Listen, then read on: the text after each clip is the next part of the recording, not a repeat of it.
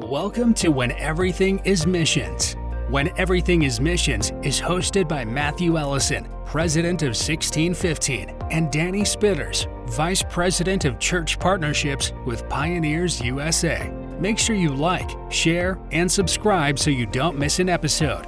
Here are your hosts, Matthew Ellison and Denny Spitters. Welcome once again to the When Everything is Missions podcast. I am Matthew Ellison, and I'm joined by my dear friend and co host, Denny Spitters. And we also authored a book together entitled When Everything is Missions. Of course, the podcast is named after the book.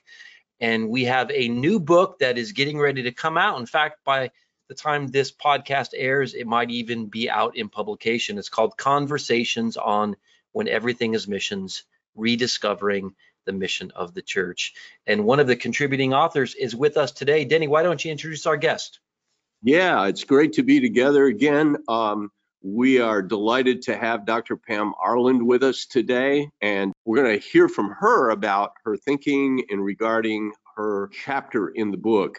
Uh, Pam, could you please uh, give us a little bit of your background so our listeners can know a little bit about who you are? Sure, I'd be happy to do that. I grew up in Kansas City, which is mostly in Missouri, by the way, and served as a field missionary for 10 years on the China Afghanistan border, working with a couple of different minority people groups there. I'm a trained Bible translator, so I was working in Bible translation, and now I'm part of the international leadership team for All Nations, and we have about 450 missionaries on the field around the world. Wow, thank you so much for sharing that. That's very exciting because I know this gives you some real um, background to be able to kind of share your heart. And uh, your chapter is Acts 1 8 sequentialism. Now, how does Acts 1 8 get connected to a word like sequentialism? Uh, first of all, Acts 1 8, uh, so that our listeners all know, if you could give that. And then how do you connect it to the word sequentialism? W- what does that mean? Because it really sounds complicated. How can you describe that connection in a in simple terms that any believer can understand? Right. So Acts 8 is one of the versions of the Great Commission in the scriptures, and it says that the gospel will be preached in Jerusalem and Judea and Samaria and the ends of the earth. And so a lot of times people have interpreted that to mean it will be preached first in Jerusalem. And then when the job there is all done, then we'll go to Judea. And then when the job there is all done, we'll go to Samaria. When the job there is all done, then we'll go to the ends of the earth. And so that's where the term sequentialism comes that people see it's first one, finish that job, and then go to the next one and finish that job. So that's what we mean by sequentialism. Yeah. And when people think, and that just seems like naturally how the scripture there reads, that it's just about going, taking the gospel from place to place to place. Right. And uh, I think it seems like a natural reading to a lot of people. Uh, but, you know, I'm a linguist by training and I love to get into a good grammar argument, and people get into a grammar argument here about whether it means first i mean does it really mean first we finish that whole job and then we go on to the next job? And i don't think that the the grammar shows that and i don't think that the behavior of the early apostles and believers shows that either. Yeah.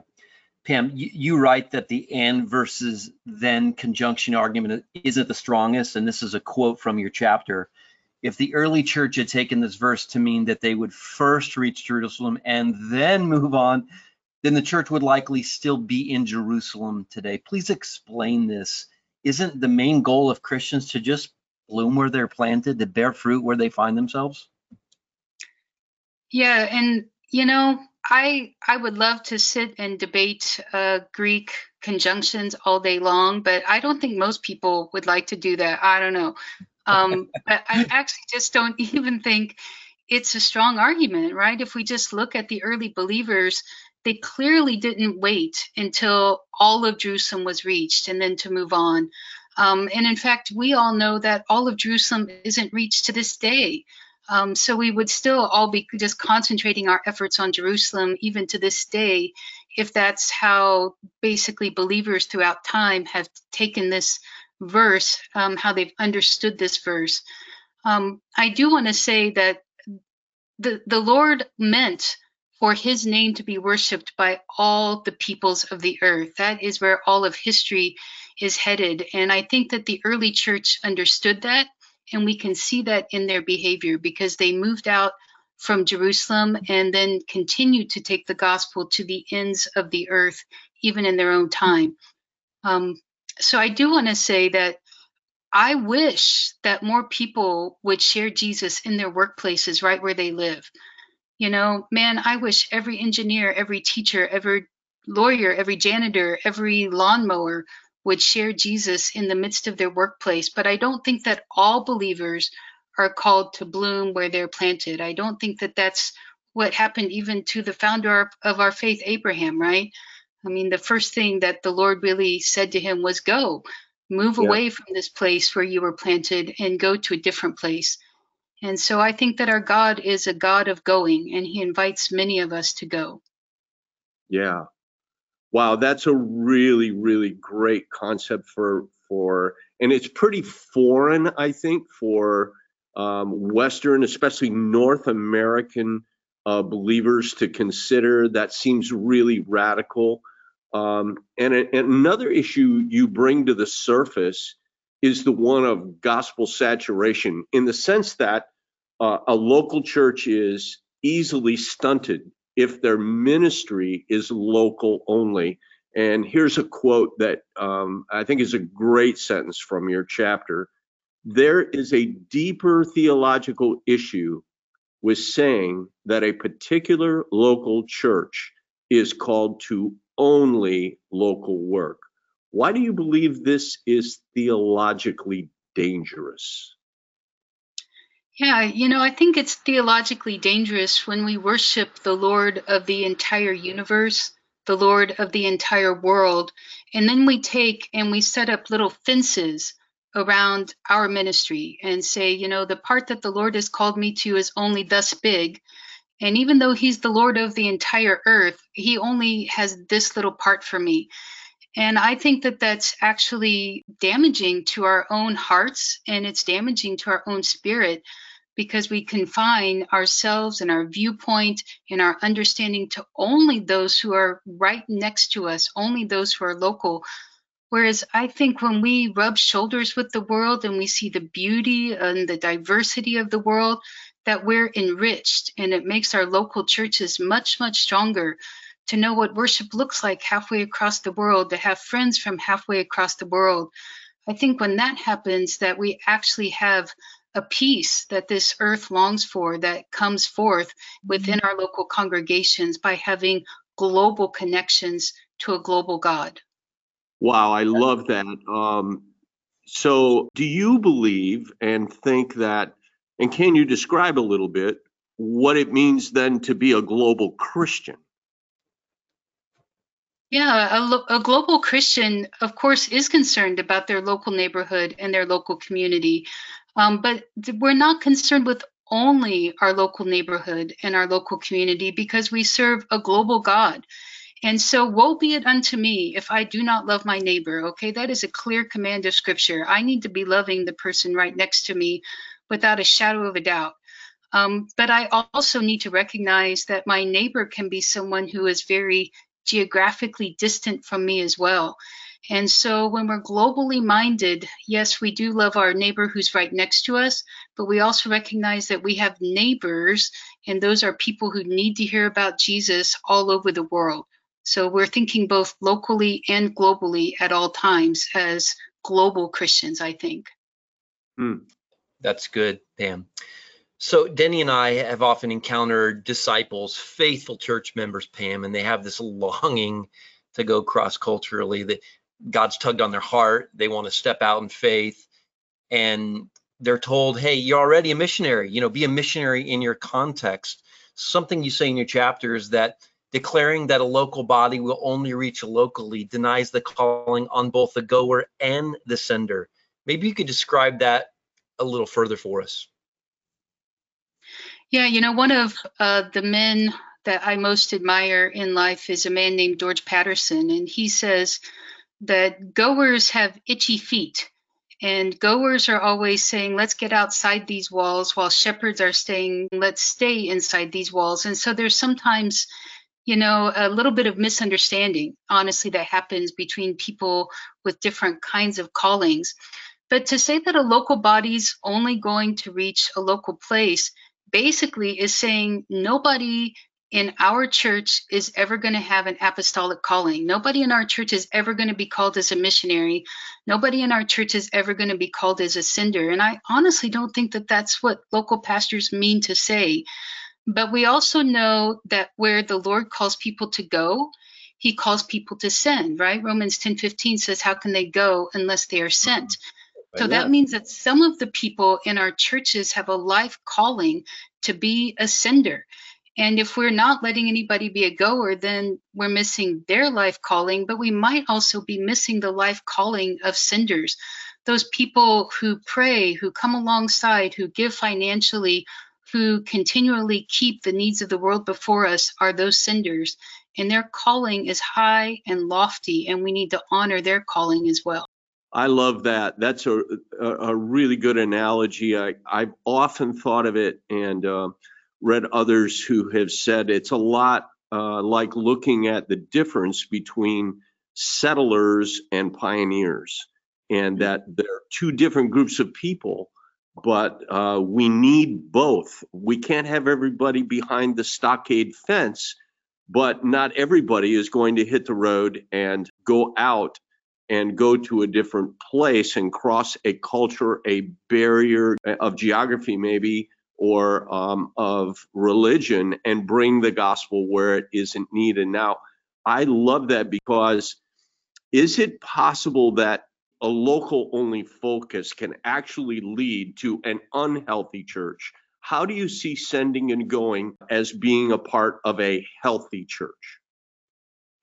Yeah, you know, I think pastors really love the sheep well. I think they love their congregations well, and I'm so happy to see that. But I think sometimes pastors have that settler mentality that you just mentioned, and they don't really quite understand the pioneer mentality. But I think anytime we have within a local body any voice that says everybody here is going to be this way, a way, and nobody's going to be any different, then that's not healthy at all. It actually takes the wide variety of different gifts to come forth in our local churches for our local churches to be healthy. And to the extent that we exclude any gift at all, our local churches just aren't going to be healthy. And so our local churches need those people who are going to be the ones who are saying, let's get outside these walls to expand our vision, to expand our calling. Because I can tell you, something happens to the heart of a believer, even if we didn't participate in it directly, when we see a new person enter the kingdom for the first time. Our hearts dance and sing just like the angels in heaven dance and sing. And mm. so I want every local congregation to have the joy of being involved in new people coming into the kingdom because it contributes to the health and the joy of their very hearts. Yeah. Yeah, that's beautiful, Pam. I, I love the dancing picture there. Uh, you know, pastors desire that their people would be engaged in the culture, that they'd be more evangelistic, um, you know, that they would reach out more. And so they call them all missionaries in hopes that they'll motivate them. But something you say in your chapter is that calling everyone a missionary can actually destroy the uniqueness of the apostolic calling. Maybe you could share a little bit with our listening audience. What is that apostolic calling? Talk about it. And how can calling everyone a missionary be destructive in your view? Yeah, you know, I I honestly think that everybody prays, but I don't think that everybody has a gift of intercession. I think that everybody in Christianity offers hospitality, but not everybody has a gift of hospitality. And so I think that everybody shares Jesus, but not everybody has an apostolic or missionary gifting. And to me, the apostolic gifting is different than sharing Jesus in your workplace uh, for all the reasons that we know. It, it, means selling everything, picking up and moving, learning a new language, learning a new culture. Um, it involves a lot more adaptation and you're going to need the gifting, right, to go to that next level because you certainly can't do it in your own strength. And so I do think that we need to encourage people to share Jesus in their workplace. I would love for people to do that. But we also need to recognize that there's something different, something that's beyond when people move to these really difficult places on earth and have to employ new skill sets that we don't need when we share Jesus in the workplace. And so I want us to call forth that gift and honor it in the same way that we call forth all the gifts in the church and honor them. Yeah, well, that's really important.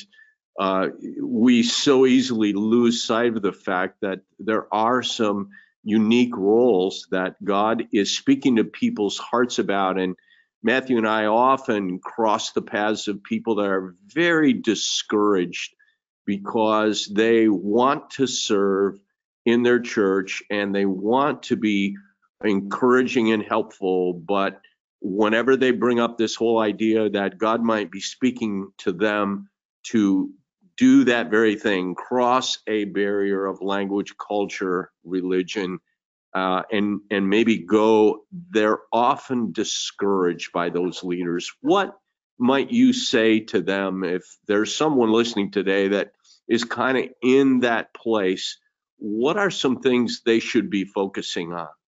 You know, if they have an apostolic calling or desire to be a sender or a goer, and their congregation, their local church body just isn't encouraging it, then I would recommend that they start with those who are willing to say, hey, w- would you be willing to get together and pray for the nations? Begin to find those who have a similar calling. And this isn't disrespectful to church leadership or their pastors at all.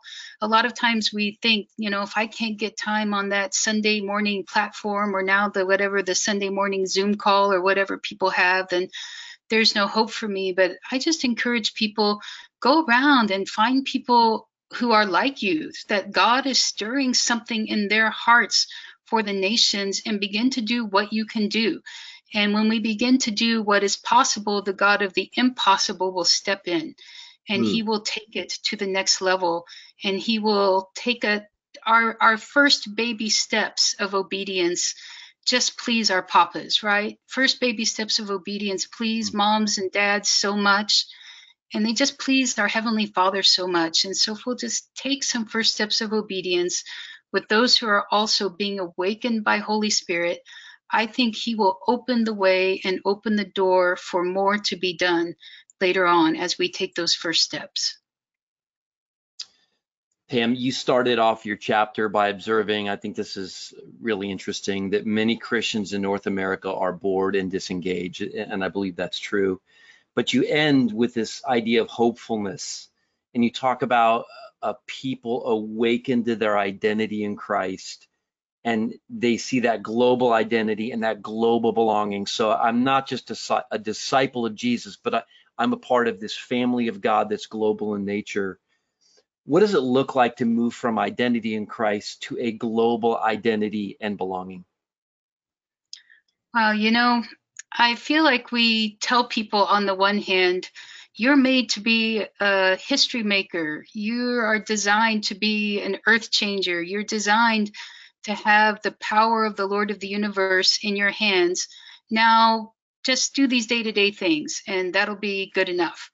And and people get this major letdown because actually they know their identity because we've taught them their identity but then we don't give them any practical steps to help them follow through on it. And i think it's so important to know not only does god empower us but he is actually okay with our failures. He's okay with our false starts and I think that when we have that in mind, then we can feel free to dream with him and take on really big, audacious plans that are way too big for us. And to know that we may actually mess up and fail along the way, but his adoration of us never changes. And that alone, right, is crazy. Like, how could he adore us? We should be adoring him, right? The fact that he loves us that much is just crazy beautiful and crazy wonderful.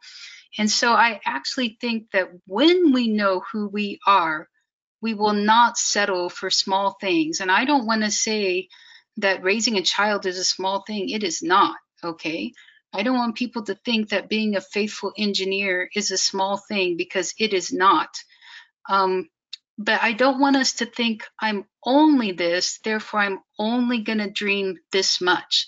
I want us to think I'm an engineer with a child, and the entire earth is open to me because the Lord of the universe knows my name and he knows who I am. And so I want to awaken us to who we are. And I think that will automatically awaken us to a global calling, actually. Um, awakening people to a global calling is uh, really uh, very often hinges on encouragement and direction that you might receive in your local church body. What sort of word might you have for pastors, uh, for leaders, for elders? Um, how might they best encourage and engage those that God might be speaking to to either be a proactive sender or somebody who really wants to go? Yeah, well, of course, I, I want our pastors to be teaching this message straight from the scripture, straight from the heart of God. And to do it often, right? It has to come every week. And pastors know this. If they want their congregation to change in a, a way, in any way whatsoever, it can't be just a, a one off thing. But I think that then there's a step beyond that. And I think that then we, as any kind of a Christian leader, have to commit our hearts to being people of yes. So that when God drops a new idea in the heart of somebody that we're leading, and that idea seems maybe even crazy to us, maybe nobody's ever heard it before, that when they come to us with this idea, our hearts are already positioned to say yes to that idea. Our hearts are already positioned to believe that Jesus can speak to the people in our congregations, to those that we lead. And sometimes we say, yes, but maybe we can get some training in this area, or yes, but let's figure this out as we go along the way. But we say yes to the dreams of Jesus that are planted in people's hearts and then brought to us. And you know, I'm just going to tell you, sometimes those dreams that people have are inconvenient and cause me a lot of work. But I say yes to them because I think that they come from Jesus. And in the end, it has always been good to say yes to what to the ideas that people are bringing to me as a leader through the different people that I lead. Thank you so much for the positive emphasis. Absolutely, Pam. You know, Pam, I'm going to get a little wonky here. I, you said, you know, people probably don't want the Greek, and I'm no Greek scholar, but uh, the conjunction there, Greek, we started talking about Acts 1 8 sequentialism, Jerusalem and Judea and Samaria, so forth. It means in addition, both, also, in conjunction with. So um, thank you, Pam, so much for being with us today and for really clarifying something that is just so important. You've been a blessing to us, and I trust you've been a, a blessing to our listeners as well. Well, thank you. I've enjoyed being with you guys today. God bless you. Before you go, visit our website to learn more about when everything is missions and order your copy today. It is www.wheneverythingismissions.com. If you enjoyed today's episode, please like, share, and subscribe so you don't miss one. The When Everything is Missions podcast is presented by 1615.